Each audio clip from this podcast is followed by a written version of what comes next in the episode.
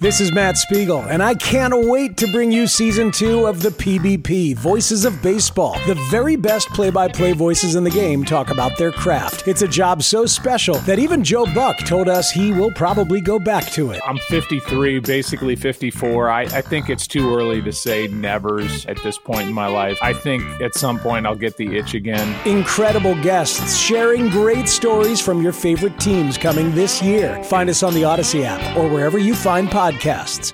Bear down, baby. That's it.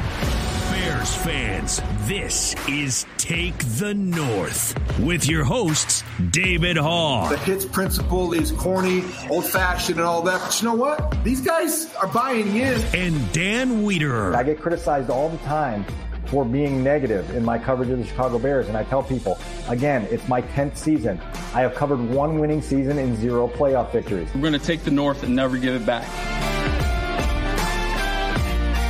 Welcome in to Take the North podcast that covers the Chicago Bears. We are on episode six already after the preseason finale Saturday against the Browns. The Bears winners 21 to 20, ending their first undefeated preseason since 1994.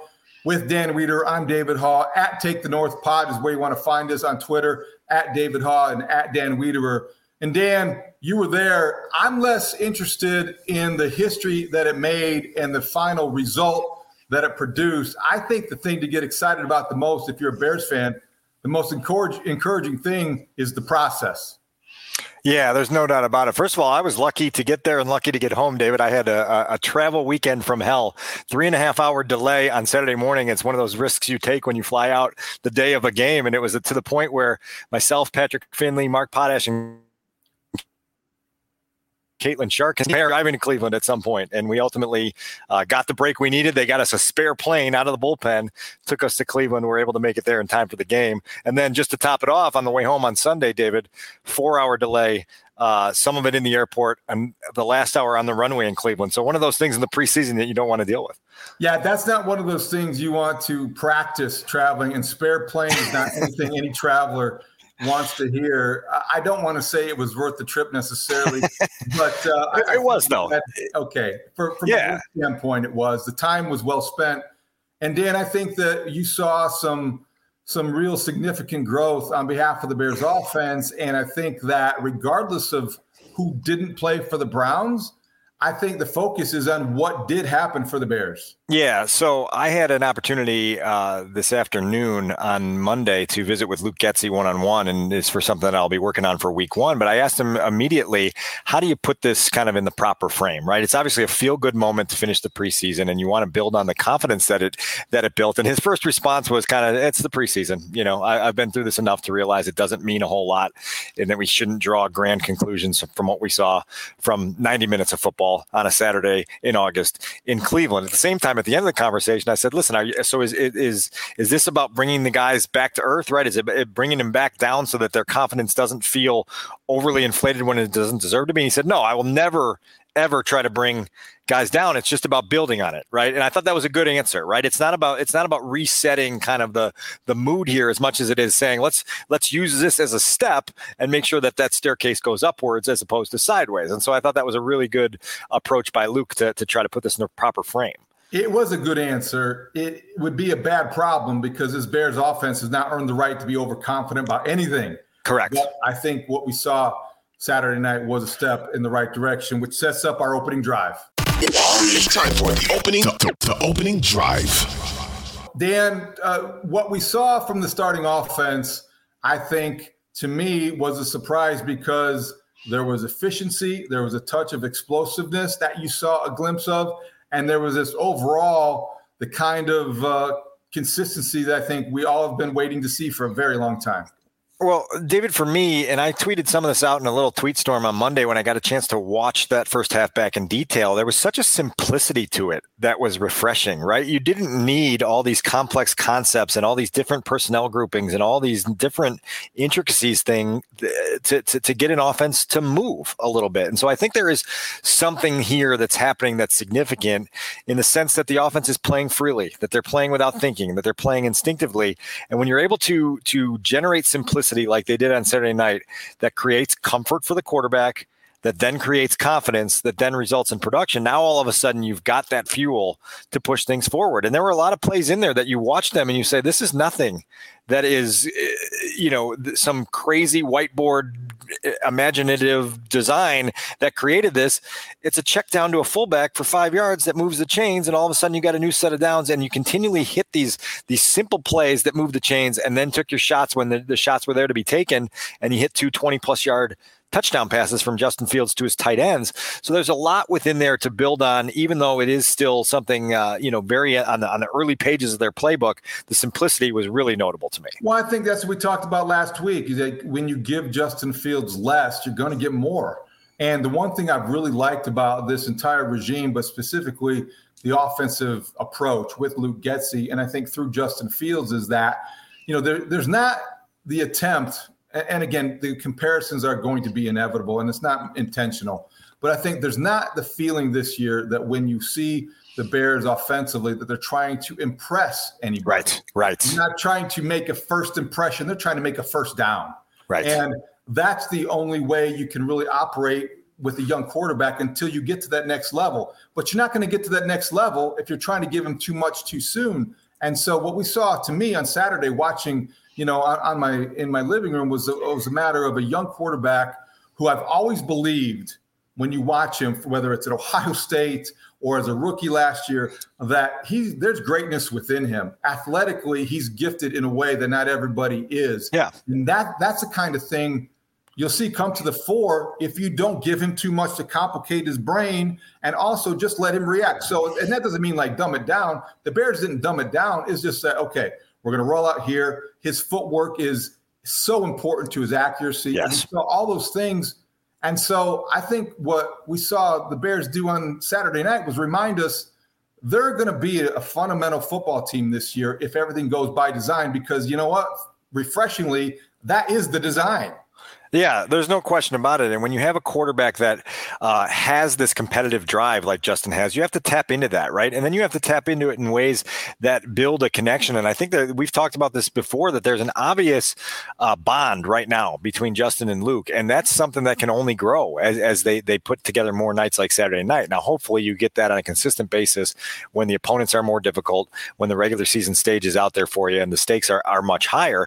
But at the very least, you even, you know, going back and, and watching it every single drive, even the two that ended in punts, I had highlighter around one play on each series because it, it represented something. And even the, the the first pass that Justin had, which was a protection breakdown up front and a throwaway into the bench to me was significant because it was a young quarterback making sure that a bad play didn't get worse right and we saw that last year where there would be a, a sack for a loss of eight or a, a, a, strip that, that turned the ball over and it was just an understanding of oh the, the shot clock is is ticking down faster than I wanted to. This thing's got to go into the bench. We're in trouble. And those are small steps of growth that that you can put your arms around when they are followed by three touchdown drives right and then you can say okay this is this is how we live to see another day these are the results when we do and we keep the game on our terms and and again a 21 point first half lead whether it's august or december is is something that that you really want to have if you you're a, a first unit offense now we saw offensively beyond justin fields who we'll get into in more depth in our next segment but Dante Pettis, I think, yeah. took a step. Ryan Griffin took a step. Maybe he didn't need to. He just was no more noticeable. Cole Kmet had some nice reward for his good training camp that he's, I think, maybe taken a step. Teven Jenkins, he had maybe one bad moment, but he had a couple good ones. So I think that overall, he showed them a lot. The one thing we got to get to right away, Dan, is that the trade rumors persist with Ian Rapoport now joining Adam Schefter in saying that, you know, Teven Jenkins is being shopped. I still don't know why you would want to develop a, a lineman, change his position, and then deal him. But I think that the offensive line overall took a step. So on Saturday, beyond Justin Fields, doing progress. So uh, here's where I'm curious with this Teven Jenkins conversation because it seems to just linger. You always have to ask the question, as you know, in this business, on where is that information coming from, right? Is this coming from uh, a player or an agent that wants out? right? And are and are, are trying to create demand? Is it coming from a front office that's trying to create demand? Is there genuine interest? The third option on that checklist for me is hard for me to believe. Who is at this stage of the game giving up any sort of draft capital to take a guy who didn't play at all in his rookie season, made a position switch 12 days ago, right now 14 days ago now, uh, and and has had two games uh, of video at the position he's currently playing. I just I just don't know where the buyers are in this market given this stage and, and and who's so desperate to add that as the final piece of their championship puzzle. And so then it leads you to ask the other questions: Is this a player that just doesn't want to be here anymore? If that's the case, now we've got another issue on our hands. That's a good point, and that's a good way to break it down. Look, and I, I tried to figure out where this might be coming from as well. The only team I could think of that would be that desperate, frankly, would be the Dallas Cowboys. And sure. you think that they lose a left tackle and they might be looking at somebody like Jenkins if maybe they scouted him well in coming out of the draft and high on their board. But those are a lot of maybes and ifs. Yeah. And I just don't know if they're that desperate because they might go. Like they were talking about uh, Andrew Whitworth last uh, week and isn't this the time of year when Jason Peters a- ends his annual fishing trip? You know, so he might be available.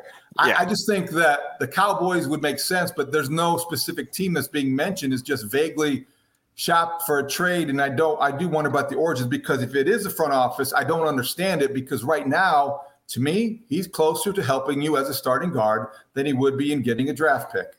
And you've you've spent a lot of time the last few weeks working him uh, and using practice reps with him at the first team uh, offensive line. The other question with this, David, is is Lucas Patrick's status is is integral to this conversation because if Lucas Patrick comes back uh, in week one or week two, now you've got Sam Mustipher as your current starting center, who either has to shift over to a guard position or into a backup role. And it's going to be really interesting to see where the coaching staff feels and their comfort level on whether they think that that Mustipher can help them at guard, whether he'd be better in a backup role. And so there are a lot of moving parts of this that are going to continue to move as as some of these other players come back from injury, Lucas Patrick specifically here, and obviously the the, the roster of evolves here, right? We're going to get our initial 53 man roster at three o'clock on on Tuesday afternoon, and then as you know, that's going to be fluid for for 10 days, right? Until until they get to the, the weekend of the opener and and put together a, a game day roster.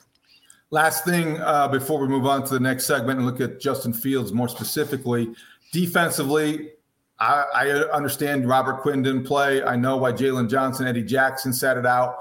Roquan Smith, I have to be honest, I was looking forward to maybe a series or two just for his vantage point in that 4 3 scheme. I don't think he needs it to be effective week one. But is there any reason to believe that we should be concerned with Roquan Smith at the last moment, surprising people by not playing? no, uh, I talked to. I, I, I mean, I, I it, right? It's it's a fair question, and and I laugh because Matt Eberflus uh, defined it as tightness, and then we pressed him later in the post game news conference and said, uh, exactly where was the tightness? And he said, eh, it was just tightness, right? And so, so we know what that means, right? You can read between the lines and understand that this was a business decision, and it was a, a, quite frankly a practical and smart business decision by the player. When you don't have your long-term security uh, established and and you don't have the the contract that you wanted, you have one choice, right? And it's to protect yourself and protect your future assets, which is your body and your your ability to play. And there is zero point in putting that on the line in a Saturday night in Cleveland. And so I think Roquan made the right call there. The bigger question for me is, does this signify sort of the disconnect between Roquan and the front office slash coaching staff in a way that's going to linger all year. Because right, like tightness may pop up in November if your team is four and eight, right, and all of a sudden your your your your starting weak side linebacker says, ah, feeling a little tight this week, not sure I really want to want to play this one, and now you're going to have to deal with this because the the the dynamics of the situation are such that that Roquan has to look out for himself at the same time that he's looking out for the team, and that can be complicated all year it's the obvious conclusion to jump to that nobody really wants to make. But I think that uh, until he starts to stack some games and get back to being the player that he says he is, and we have seen him to be, then it's a fair question right now. And it's not a big deal because it was only a preseason game. So, a little funny footnote we were sorting through our post game uh, interviews in the press box in Cleveland late Saturday night, and Brad Biggs was trying to, to figure out what was going on with Roquan, what was going on with Jaylon Johnson. And, and both of them were scratched from the game with tightness. And he said, Do you think that, that Jaylon caught the tightness from Roquan?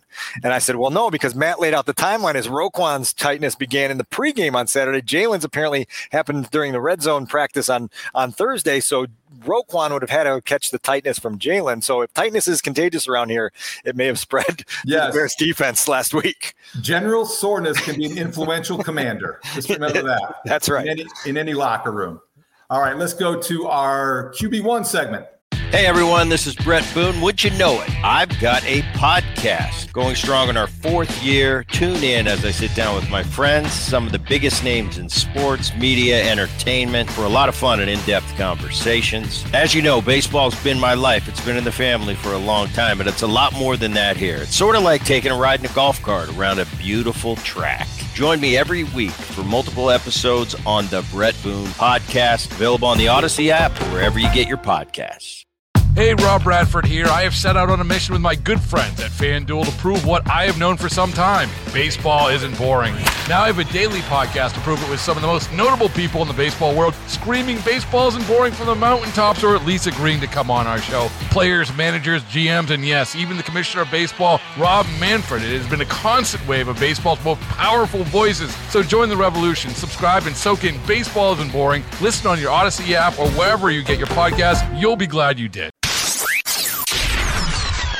Taking a closer look, the defining moment for you when you watch Justin Fields up close and personal. Dan, so I, I changed this, David, this afternoon. I changed my my decision on this because of some of the conversation I had with Luke Getsy, the offensive coordinator. And there were a couple options I had here. First of all, Justin, 14 for 16, 156 yards, three touchdown passes, 146.9 passer rating. That's a brilliant performance, you know, right? Eh, we can put it in all the context that's out there. And Matt Eberflus was asked, well, do you have to, to you know, remind yourself this was against the defense without Myles Garrett and Jadeveon Clowney and, and Ward and some of the other players that, that the Browns were holding on? He said, listen, that's all speculative. All I can judge is what he put on the field tonight, and what he put on the field was great. So my defining moment is the first pass of the night, first completion of the night, which is a, a short six yard completion to fullback Khari Blasingame in the flat. And here's why it's significant to me, David, because Justin Fields took what was there for him right? And he didn't try to do too much. And this is in by his own admission post game, a big step in his development where he's not getting greedy, where he's understanding that six yard, seven yard, eight yard gains can be tremendously beneficial to the flow of an offense. And so he gets out on a play action rollout. He's got a number of different combinations of targets because of the route combinations, but he sees that his fullback is open right away, hits him, moves the chains, first down it's significant because later in the, the second quarter they run the exact same play and it's the one they hit to, for, for the touchdown to Cole Kmet and this time the defense bites down on the on the fullback route in the flat Justin's able to manipulate some things with with one the speed of his rollout, right? You can control things with how fast you're rolling your right, and then secondly his eyes. All of a sudden, Cole Kmet is uncovered at the goal line, and you've got one of the easiest touchdown passes you'll ever have in the NFL. All you got to do is not screw it up, throw it out there, make sure your tight end catches it. And so the combination of being willing on that first play to take a six yard dump off, and then when it's set up for a 22 uh, or 24, I think that was the 24 yard touchdown to Kmet just shows you what an offense is supposed to do and the, and the options it's supposed to give you and the rhythm and the evolution that can come when you're in sync like that. See, I love that choice because number one, it's not obvious, but number two, it's the way that uh, the offensive coordinator and quarterback coach would evaluate it. But to me, I, my guess is that when they evaluate that film, they're not looking at his three touchdown passes or any of the other plays. They're looking at that play you just described so well because – of the way it set up another one, the way it represented growth, and just how significant subtle things can be in the growth of a young quarterback. I'll take the gimme then. I'll take the obvious because that 22 yard pass, that scoring toss to Ryan Griffin in the end zone, yep. me represented so much else. And again, we are getting carried away. I felt like this is sort of like the Horsted pass last year. Like he made so much out of that one play. But I think this year is a little bit different because of the factors surrounding Justin Fields that make it a little bit more conducive to improvement, and he's going to get a chance to this year. I like what happened with the Griffin pass because when he, number one, moving in the pocket, number two, setting his feet. And I think mechanically, that's what I concern myself with most when I look about, okay, what's going to hold Justin Fields back? The supreme athleticism is never going to leave him. But in a way to try to hone that, and so he's mechanically sound, fundamentally smart, and these kind of things – You've got to see that. And so when he's pointing his feet and and he and he's throwing the ball exactly how he threw it with the touch he re- that was required to put but two defenders in the end zone, clutch, clutch play. And you need evidence of the fundamentals for a young guy that might be, you know, conditioned and programmed to trust his instincts and athleticism throughout his career because they've always worked for him. But that was evidence to say, okay, Justin, when you do this well, when you roll out, when you point your foot that direction, when you get your feet in time on time, then you're going to, you know, be able to put the ball where you want it, just like that. So to me, that was the defining moment for him. Right, and and and look, that's good protection. It's good timing. It's a it's a ball delivered at the right angle and the right velocity. Beautiful play for the first touchdown of the preseason for the first unit offense, and you see what that unlocks when they get going. Right. Yep. On the bright side, and then on the conversely, the uh oh play. All right, my on the bright side is a play that didn't go as designed, and it was a third and eight. It was the Bears' only uh, conversion of the the first half on third down, and it's the play where Justin Fields feels pressure and spins out the back door of the pocket, right? And he gets out on the, on the move to his left, and then all of a sudden he he fires a, a no looker to Dante Pettis right beyond the sticks on the left sideline.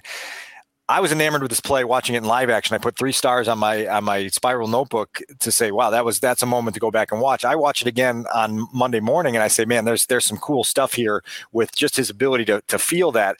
Well, then I talked to Luke Getsy. I said, I, I I'm curious what your assessment was of that play. He said, my favorite play of the night by far. Right. And so the offensive coordinator says that, and he says, one, because Justin showed pocket feel, right? And he and he knew the exact moment that it was time to escape, right? That that was something that the offensive coordinator said, This is this is perfect. This is what we want him to do. He says, secondly, he gets out and he never lost eye discipline, right? He looks to the outside, realizes it's not there, looks back inside, and by looking back inside, now the defense takes his eye his eye bait and goes back inside, and now he's got the no look shot to Pettis along the sideline. First down, move the chains, and so there's a, just a sequence of things that happen there, and it's playmaking artistry off script by a young quarterback that leads to results, right? And you know, this league is all about how do you do on third down, how do you do in the red zone, and how do you do making plays that when when when there's nothing there, right? And and Justin Fields showed on that particular play that he could cash in make a big play, move the chains, and, and keep that offense alive. Okay, so I'm good. You have an O play though. Yeah. You have I'll, I'll, give you I'll give you your on the bright side first, and then I'll come to my O. Okay, uh, my bright side is just the fact that on the on the Dante Pettis play, I think is more the connection finding another receiver besides Darnell Mooney and Cole Kmet that he could go to rely upon and put the ball where it needed to be. With Tajae Sharpe going out, you know he was the guy early on, but he unfortunately has been injured. Is that what his absence has been explained by? So Dante yep. Pettis gets an opportunity in somebody else's absence, steps up. Justin Fields says, I don't care who I'm throwing to. If it's not Darnell Mooney or Kmet, I can still make the throw, I made the throw. So I think on the bright side, to use the segment words, on the bright side, anytime that Fields develops some chemistry with another receiver in an open competition, it's a good thing.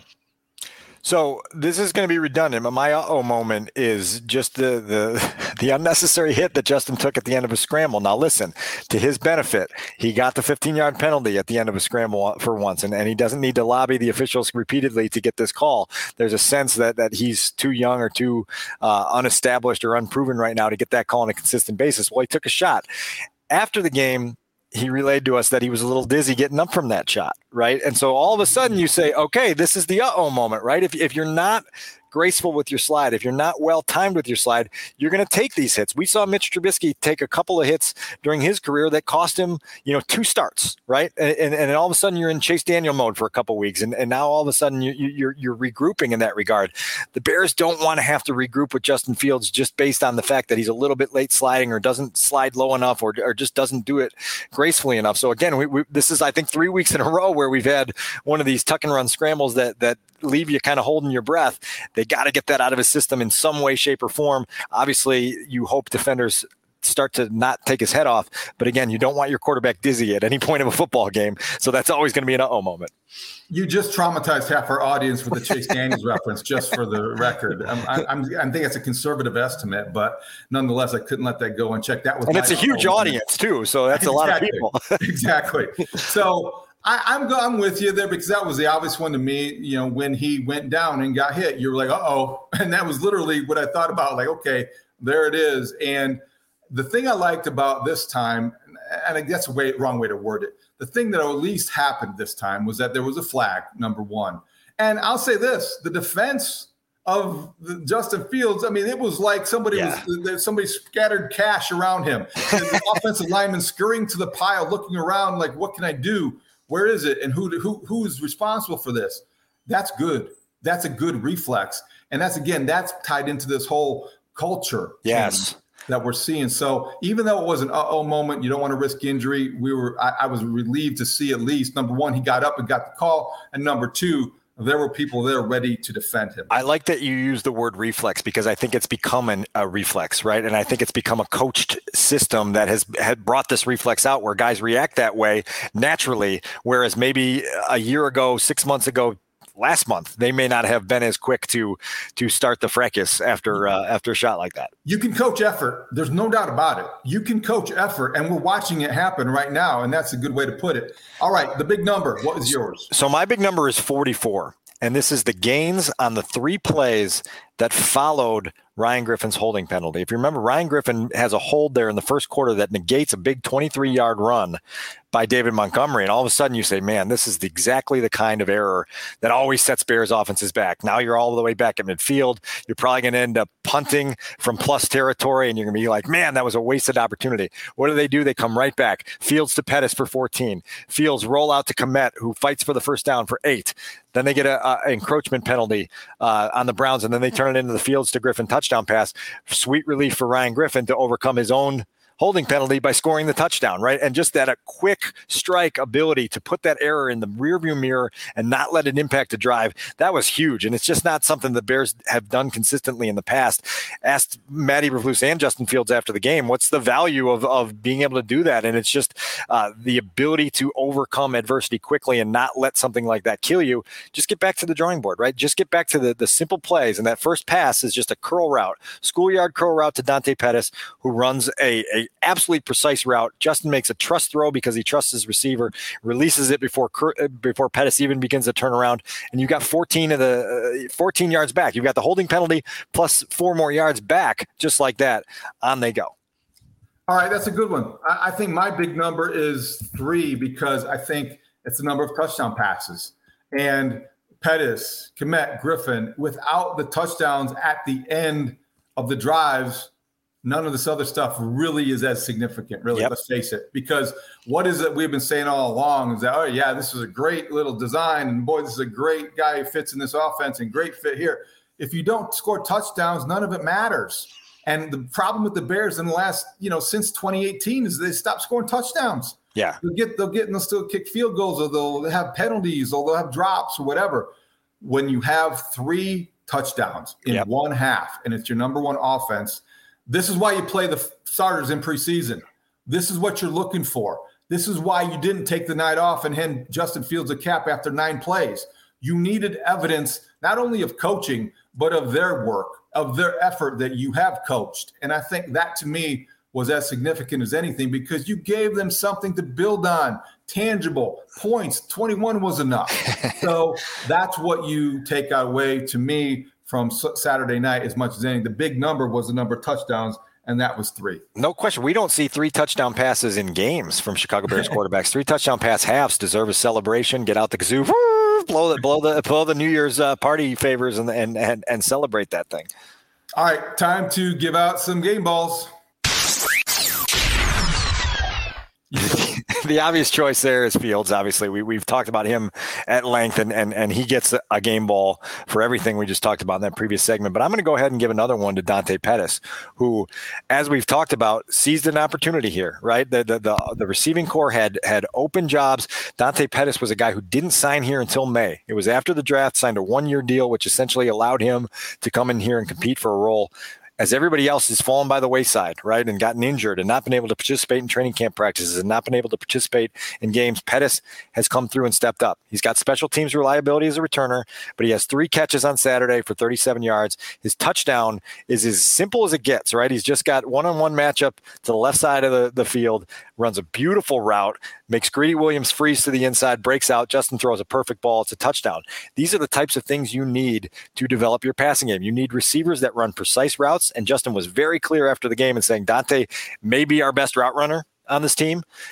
that's a big deal, right? If that's a quarterback a can trust a guy and, and make that's that endorsement, deal. you're going to be there. Luke Getsy followed up on that today on Monday and said that there's just a patience to the way Pettis runs routes and that he's he's willing to, to get close to a defender and there's no panic in him and that he can smell a defender's breath and then make his move, which I thought was a cool way to phrase it. Pettis has shown an ability to get open. I think he's going to win a roster spot here. Certainly worthy of a game ball on Saturday night. How about you, Studs? So yeah, again, besides the obvious Justin Fields, I think I'm going to go with Teven Jenkins because I've been, especially as as we watch more isolated camera work on him since the game on Saturday. He looks real. He looks good. He looks like he could be a starting right guard, and, and they might have unlocked something there. So I'm going to give that to him, and especially when you consider, I mean, he's only been playing the position for what two weeks, a little over that. Maybe it's his second time in game action doing it and he was a lot of times going up against. Uh, I'm blanking on the guy's name, but the Bengals starting defensive tackle that he was matched up on, on him in pass pro a few times, and he looked good doing it. So I'm going to give my game ball to, to Teven Jenkins, and I I'm not really buying into the trade rumors at this point. I think, like you guys were saying earlier, I think it'd be really weird to change his position, have him look good, and then move on from a guy that you're not is not costing you that much against the cap right now. Yeah, let's hope Teven Jenkins doesn't take his game ball and leave town. Six rounds and maybe get well played. I'll, I'll, I'll, I'll, hunt him down if he does and get it back.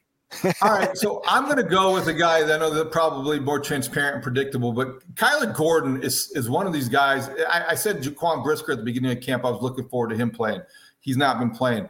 But Kyler Gordon gets a chance on on Saturday night, and on third down, two or four, it was third. He was lined up in the slot. That's all yeah. I know. And he was across yeah. from David Njoku, a tight end, and they went to him on third down. And Kyler Gordon not only if you watch his feet, defended it perfectly, did not get separation when you see tight ends often get separation, which means he's not going to be just easy to toss around. I know I'm over analyzing one route and one play, but he hasn't played a lot.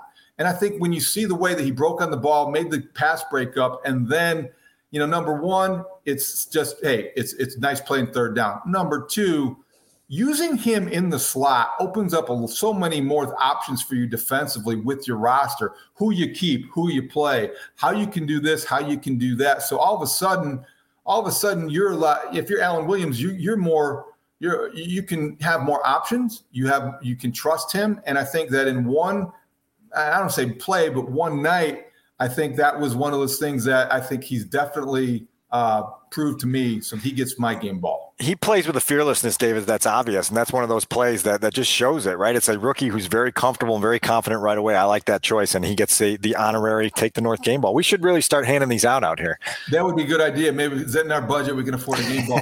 I do want to mention one other thing before we get to the two minute drill that my, my first thought, and I don't like to necessarily give them to coaches, but uh, I know you heard from him today, Dan. Luke Getsy continues to make uh, decisions and to talk about his offense in ways that encourage Bears fans or should, because he isn't here to impress anybody. He is here to make an impact.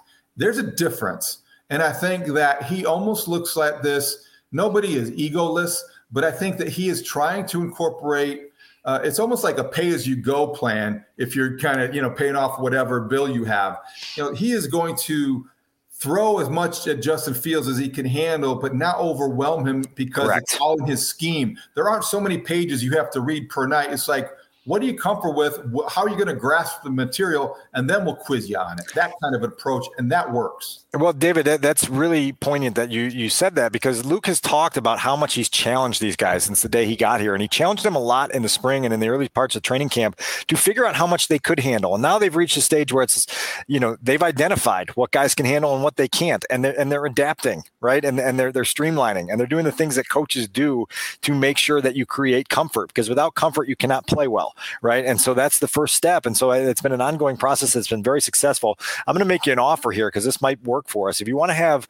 uh, an interview heavy uh, show later this week, number one, we're going to have a special guest later in the week can't oh. can't alert that one just yet. But I the, the one-on-one I did with with Luke today was so good that that I think I'll I'll cut up some of that some of that audio and share it for our audience because as you said I think I think when you listen to Luke you feel confident about the plan and the vision and that there's some of that within that interview that I think our audience would benefit from. I think it'd be great. Let's do that. Let's plan on that studs because later in the week we can hear more in depth from Luke Getsy because for my money I'm not sure there's as there, there's nobody any more significant that they brought into the organization last offseason than Luke Getsy, the offensive coordinator, which in Chicago, as we know historically, one of the biggest most important jobs in town. So that's a good idea. Let's go to two minute drill.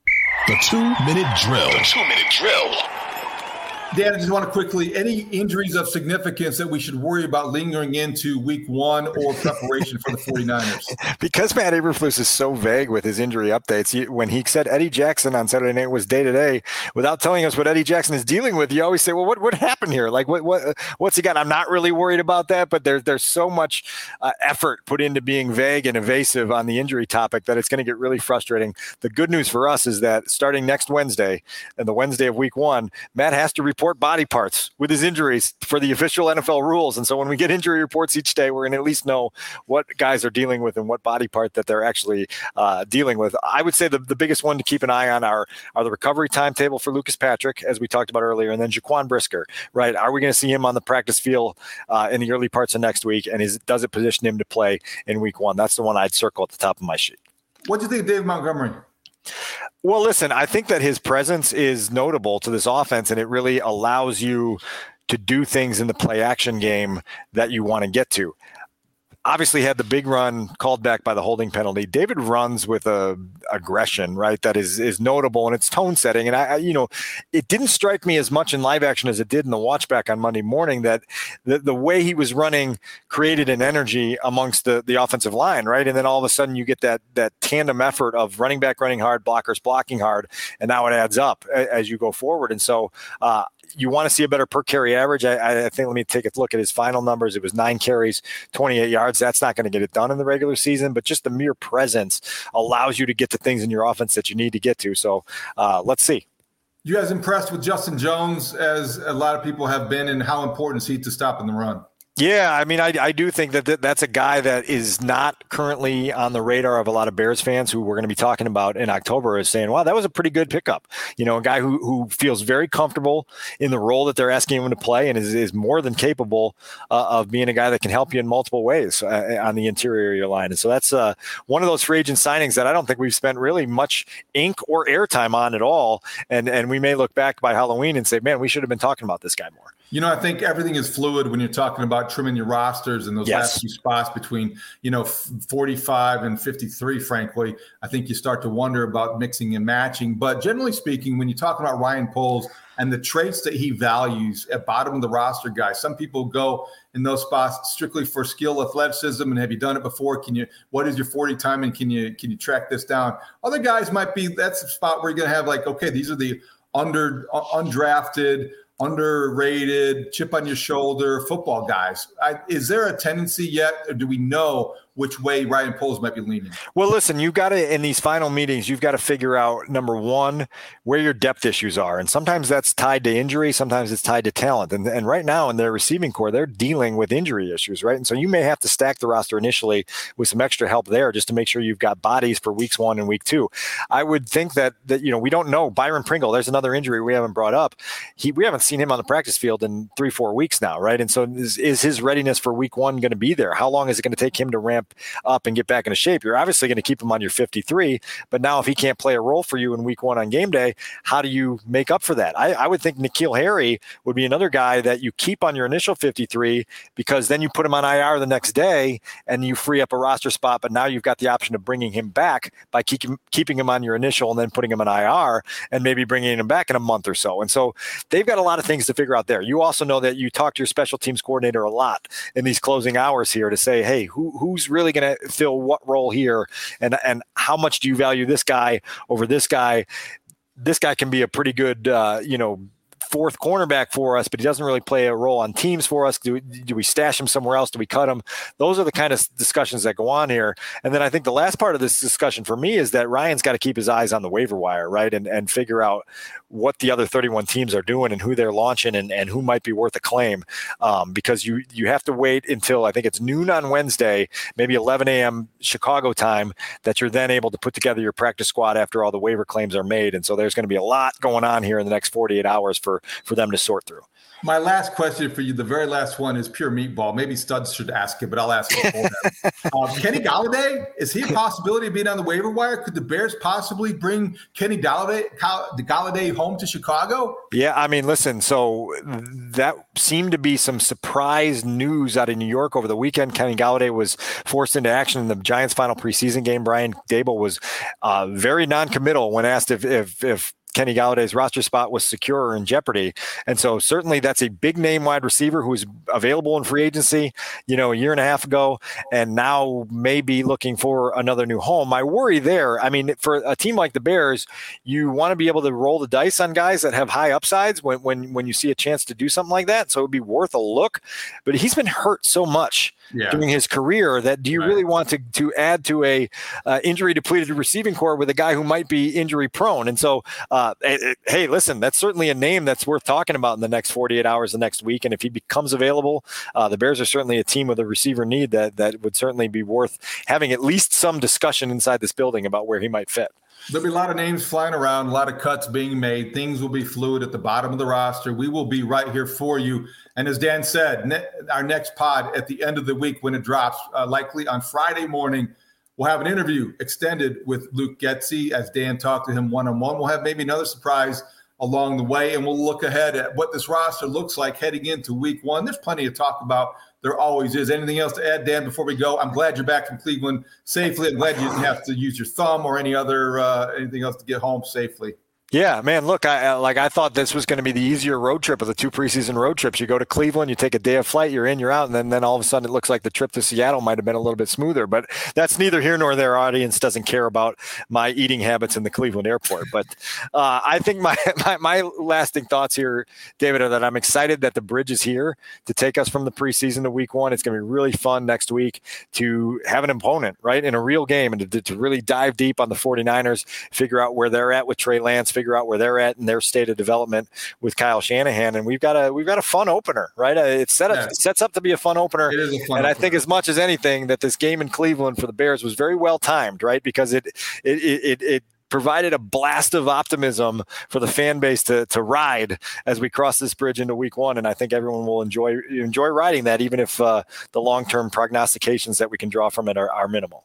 I think that Trey Lance struggling last week it, it really made that an interesting matchup because of you don't know about Trey Lance. You still have questions about how he's going to come out of the gate. And if you ever want to play the 49ers, you want to do it in the opener, on the road, in your building. So that added a level of intrigue that may not have existed already. And I disagree with you too, totally about our audience being interested in your eating habits at the Cleveland airport. Audience, you should see this guy put away the sandwiches. You should see this guy eat. Don't let the thin frame fool you. He can eat with the best of them. His metabolism is crazy, and we'll have more details on that throughout the season. I had two tacos at the Great Lakes Brewing Company there, and then after the second delay, I went down to Currito, which is a nice place, and had a health nut smoothie, which was filled with some nut butter and some other stuff. So oh, I'm sure that was very healthy. it was very, it's really good. That wasn't 1,100 calories at all, Dan. No problem. all right, stay right here with us. We'll be back later this week to talk about the roster cuts. You can find us at Take the North Pod at, at, Take the North Pod on Twitter. You can find him, Dan Wiederer, at Dan Wiederer, W I E D E R E R on Twitter, and me at David Haugh. Thank you for listening to episode six. We'll be back for you, Bears fans. It's Take the North Pod for Dan Wiederer. I'm David Haugh and Adam Studzinski. Have a great week.